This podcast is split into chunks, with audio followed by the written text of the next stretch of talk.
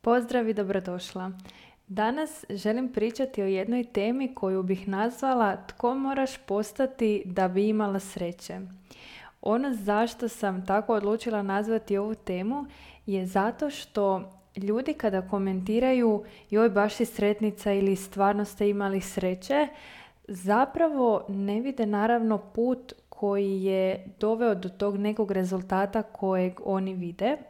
i onda rezultat pripisuju sreći. A ovaj prvi dio tko moraš postati da bi bila sretnica je zapravo ono što nas dovodi do tih ishoda, odnosno do kvazi sreće. Dakle, koji god rezultat da imamo u životu, mi smo morali postati netko Dakle, početi vidjeti sebe na drugačiji način, početi provoditi svoje vrijeme na drugačiji način, razviti određene vještine, postati jednostavno netko, kreirati različita nova ponašanja da bismo dobili takve rezultate. Na primjer, da bi dobili diplomu mi moramo postati student.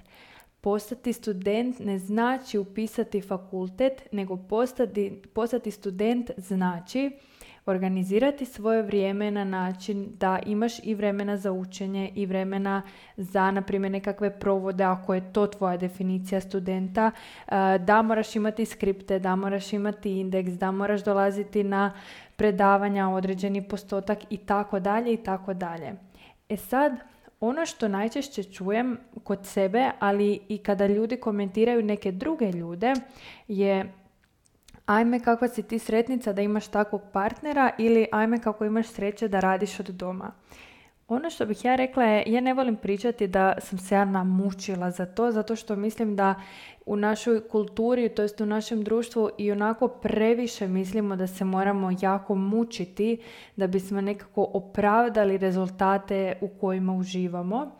Ali ono što bih ja rekla je da to nije niti sreća, niti slučajnost,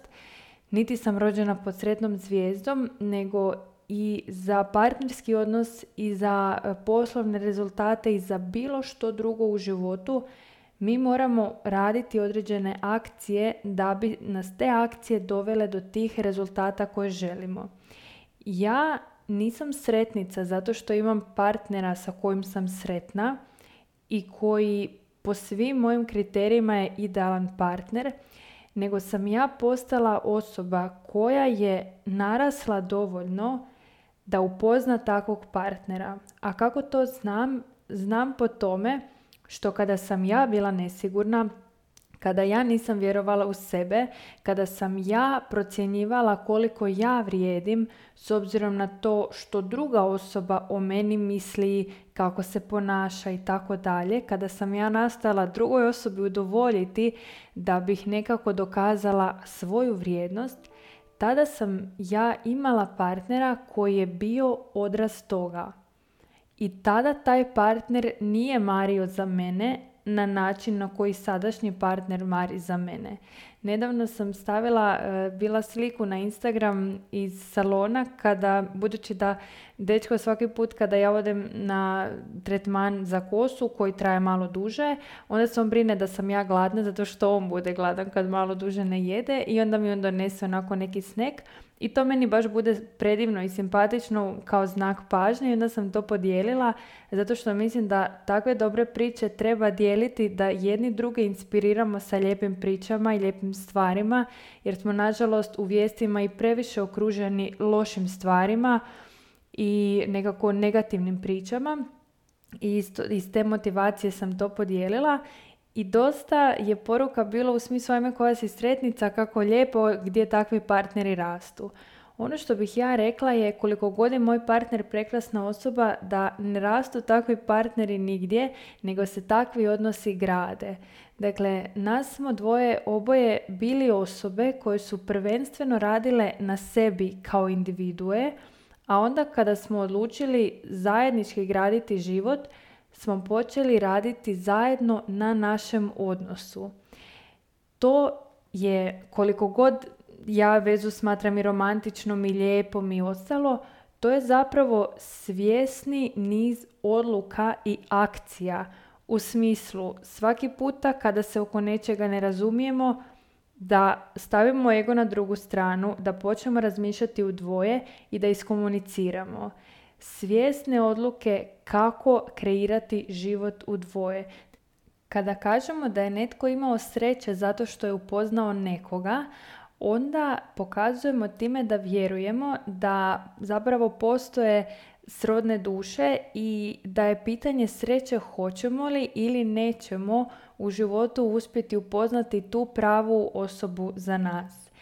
Ja ne vidim to na taj način, ja ne vjerujem u to da postoje srodne duše, zato što ako postoje srodne duše, onda ja mogu lijepo sjesti na kauč i čekat da se stvari dogode same od sebe, odnosno podrazumijevam da ako smo mi stvoreni jedno za drugo, da bismo se onda trebali uvijek slagati i da bi nekako sve trebalo teći glatko i lako. Budući da ja snažno zagovaram osobnu odgovornost, ja nekako stvari ne prepuštam slučaju u smislu da sam ja odlučila svjesno i željno raditi na odnosu sa partnerom kojeg sam tada upoznala i odlučili smo biti tu jedno za drugo. Dakle, mi nismo stvoreni jedno za drugo, nego smo stvorili odnos u kojem se osjećamo kao da smo jedno za drugo rođeni. Ono zašto o ovome pričam je ne zato da pričam hvalospjeve o svom odnosu, nego zato što želim potaknuti i druge koji žele imati takav odnos ili takav posao ili takav život ili bilo koji rezultat kojega žele, a kojega vide kod nekoga drugoga, da umjesto da razmišljaju ajme ona je sretnica, pa ona to može, a ja nisam sretnica, pa ja to ne mogu, da počnemo razmišljati na način što ona radi drugačije, što oni rade drugačije i što ja moram napraviti da bih ja to postala. I da bi onda kao rezultat toga netko mislio da sam i ja sretnica. Primjerice, netko kada vani pada kiša, kada je hladno i kada treba izaći vani i ići na posao ili ustati ujutro u određeno vrijeme za posao, može reći da sam ja sretnica zato što radim od doma. Ja zaista jesam sretna što radim od doma, ali ono što je važno je da meni nije posao od kuće pokucao na vrata i rekao danas je tvoj sretan dan i ti od danas radiš od doma,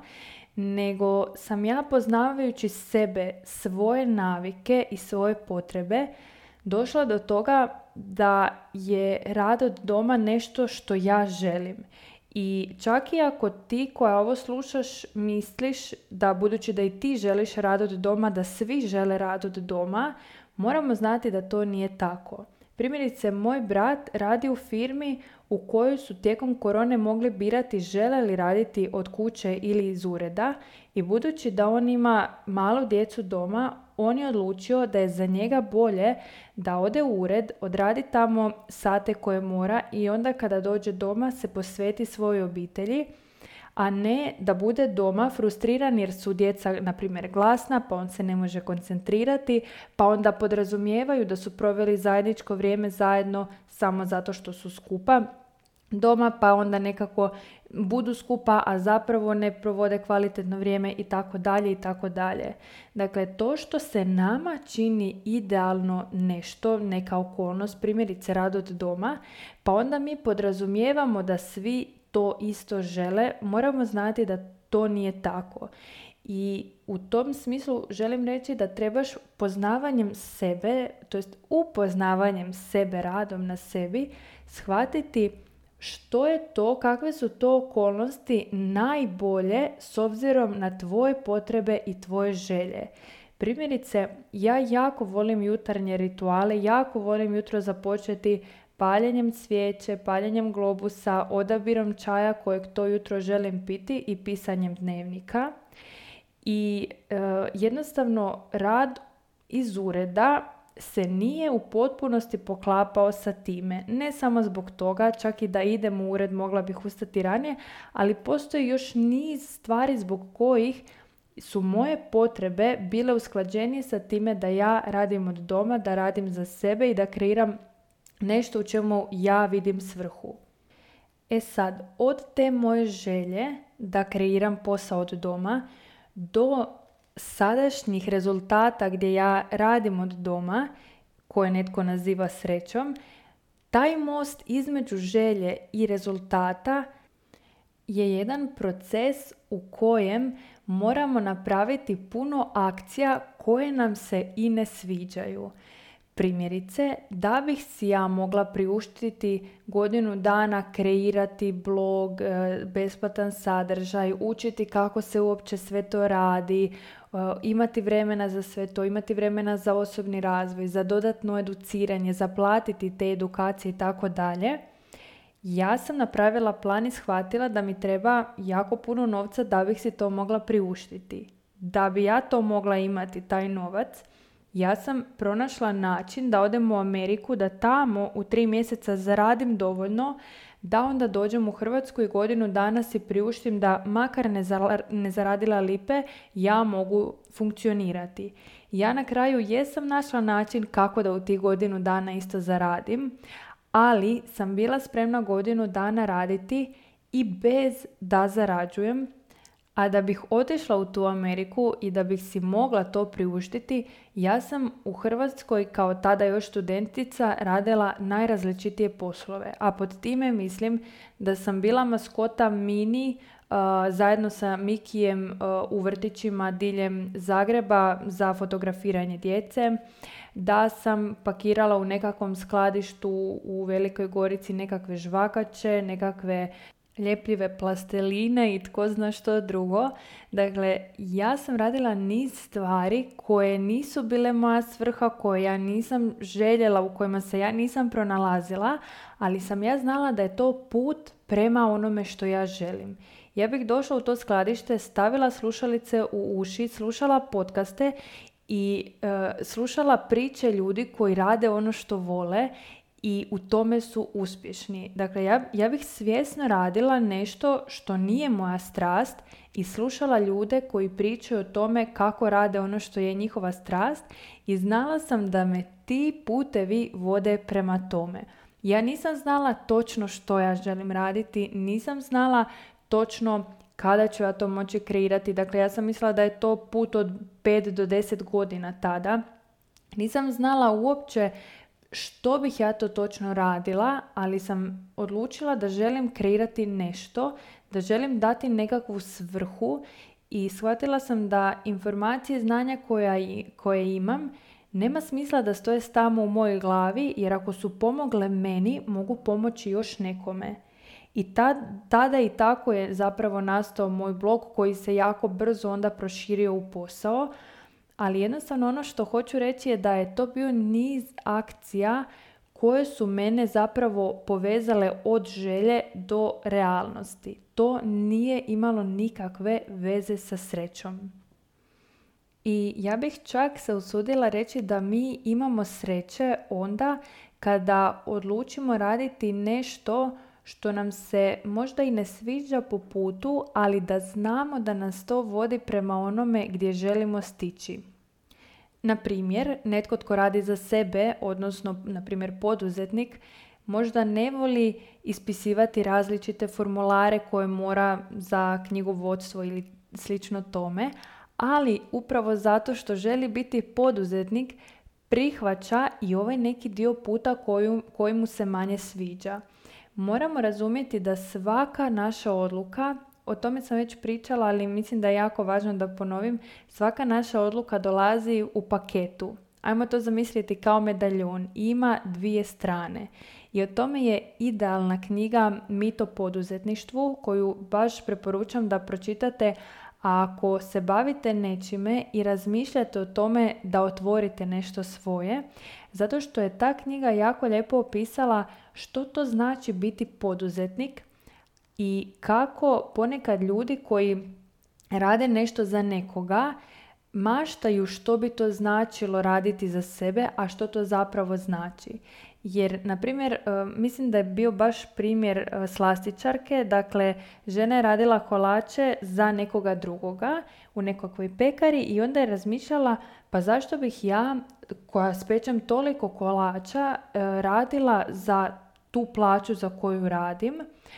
kada znam koliko od tih kolača moj poslodavac zaradi i koliko veliki dio ostane njemu. I tako ona odlučila da pokrene svoju slastičarnicu. Ono o čemu ona nije razmišljala kada je razmišljala o tome koliko njenom poslodavcu ostane,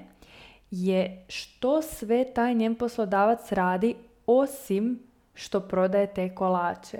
Dakle, imati slastičarnicu i raditi u slastičarnici su dva vrlo različita područja. Za mene osobno je puno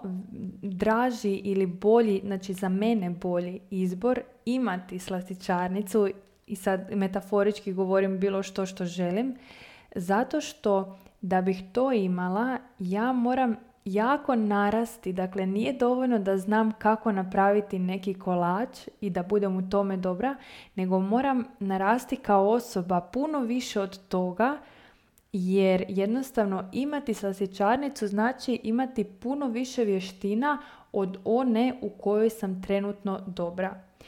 Druga stvar koja je tu važna je poznavati sebe kao osobu u smislu svojih nekakvih osobina, crta ličnosti i tako dalje i vidjeti što je to što meni najbolje odgovara. Ja kad rješavam e, nekakve testove ličnosti i slično, ja uvijek ispadnem visoko na onim crtama koje su namijenjene liderima u smislu volim pokretati stvari, volim inspirirati, volim kreirati nove ideje, volim pokretati priče, volim organizirati stvari, što znači i upravljanje ljudima i tako dalje. I naravno da su to karakteristike koje su dobre za poduzetništvo. Kada bi s druge strane ja više voljela raditi ono što mi se kaže, raditi prema uputama, ne se izdvajati, ne osmišljavati nove puteve nego pratiti već u tabane, to ne bi bilo ništa lošije. U smislu, ja ne bi bila ništa manje vrijedna, ništa manje sposobna, ali jednostavno takvim crtama ličnosti bi odgovarao sasvim drugačiji način života i rada nego što ga ja živim. Zato je izrazito važno da kada gledamo druge ljude i njihove rezultate, ne gledamo samo taj krajnji rezultat, nego da gledamo, da upoznavamo sebe i da vidimo što je to što nama odgovara. Kako ja mogu živjeti zadovoljno i ispunjeno sa onime što meni leži, sa mojim potrebama, sa mojim vrijednostima, sa mojim karakternim osobinama. Ja osobno volim poduzetništvo zato što mislim da nam olakšava taj osobni rast jer nas motivira da rastemo i da se razvijamo i za mene osobno je nekako zaposlenje u nekakvim okvirima vrlo često previše rigidno, dakle ne daje nam dovoljno slobode, ne daje nam dovoljno prostora da, da kreiramo nekakva svoja rješenja, svoje ideje, ali to je samo moj kod gledanja. I nedavno sam pričala sa jednim poduzetnikom koji zapošljava jako veliki broj ljudi i koji je po mojim nekim kriterijima idealan za zapošljavanje drugih ljudi zato što on vrlo dobro prepozna što neki zaposlenik treba, koliko slobode zaposleniku treba i s obzirom na to ljudima ponudi takvo radno mjesto. Dakle, nije bolje ili lošije biti poduzetnik ili biti zaposlenik. Najbolje je kada poznaješ sebe, kada znaš kakve su tvoje ambicije, kakav je tvoj način razmišljanja, kakve su tvoje ambicije i ostalo i onda sukladno tome odabereš nešto za sebe. Ono o čemu neću ovdje duljiti, nego ću to snimiti u jednoj drugoj zasebnoj epizodi, ali bih tu još samo kratko spomenula, je da kada razmišljamo o tome da li da pokrenem nešto svoje ili ne, vrlo često se tu, ne vrlo često nego uvijek se tu javi strah zato što je to naravno nešto novo i nepoznato i važno je da to imaš na umu kako ne bi taj strah koji je normalan i prirodan pomiješala sa osobinama ličnosti, odnosno kako ne bi mislila aha, ako osjećam strah znači da to nije za mene, zato što je sve što nam je novo i nepoznato na prvu za nas nekako e, strašno i opasno i bilo bi šteta da ne pokreneš nešto svoje ako imaš ambiciju za to samo zato što osjećaš strah. Ja vjerujem da kada osjetimo želju za, za nečim, kada osjetimo ambiciju prema nečemu, da to znači da mi imamo i potencijal za to. Zato što ja imam najbolju prijateljicu koja uopće nema ambiciju da gradi biznis sličan mome. Ona je na svom radnom mjestu zadovoljna. Nemamo svi jednake želje i jednake ambicije, ali ako nam se jave neke želje i ambicije, to znači da postoji razlog zašto su se one javile. Nadam se da će ti ovo biti korisno i da ćeš u svom okruženju pogledati za koga misliš da je sretnik ili sretnica i zbog čega i što ta osoba radi drugačije kako bi ti postala osoba koja je sretnik ili sretnica.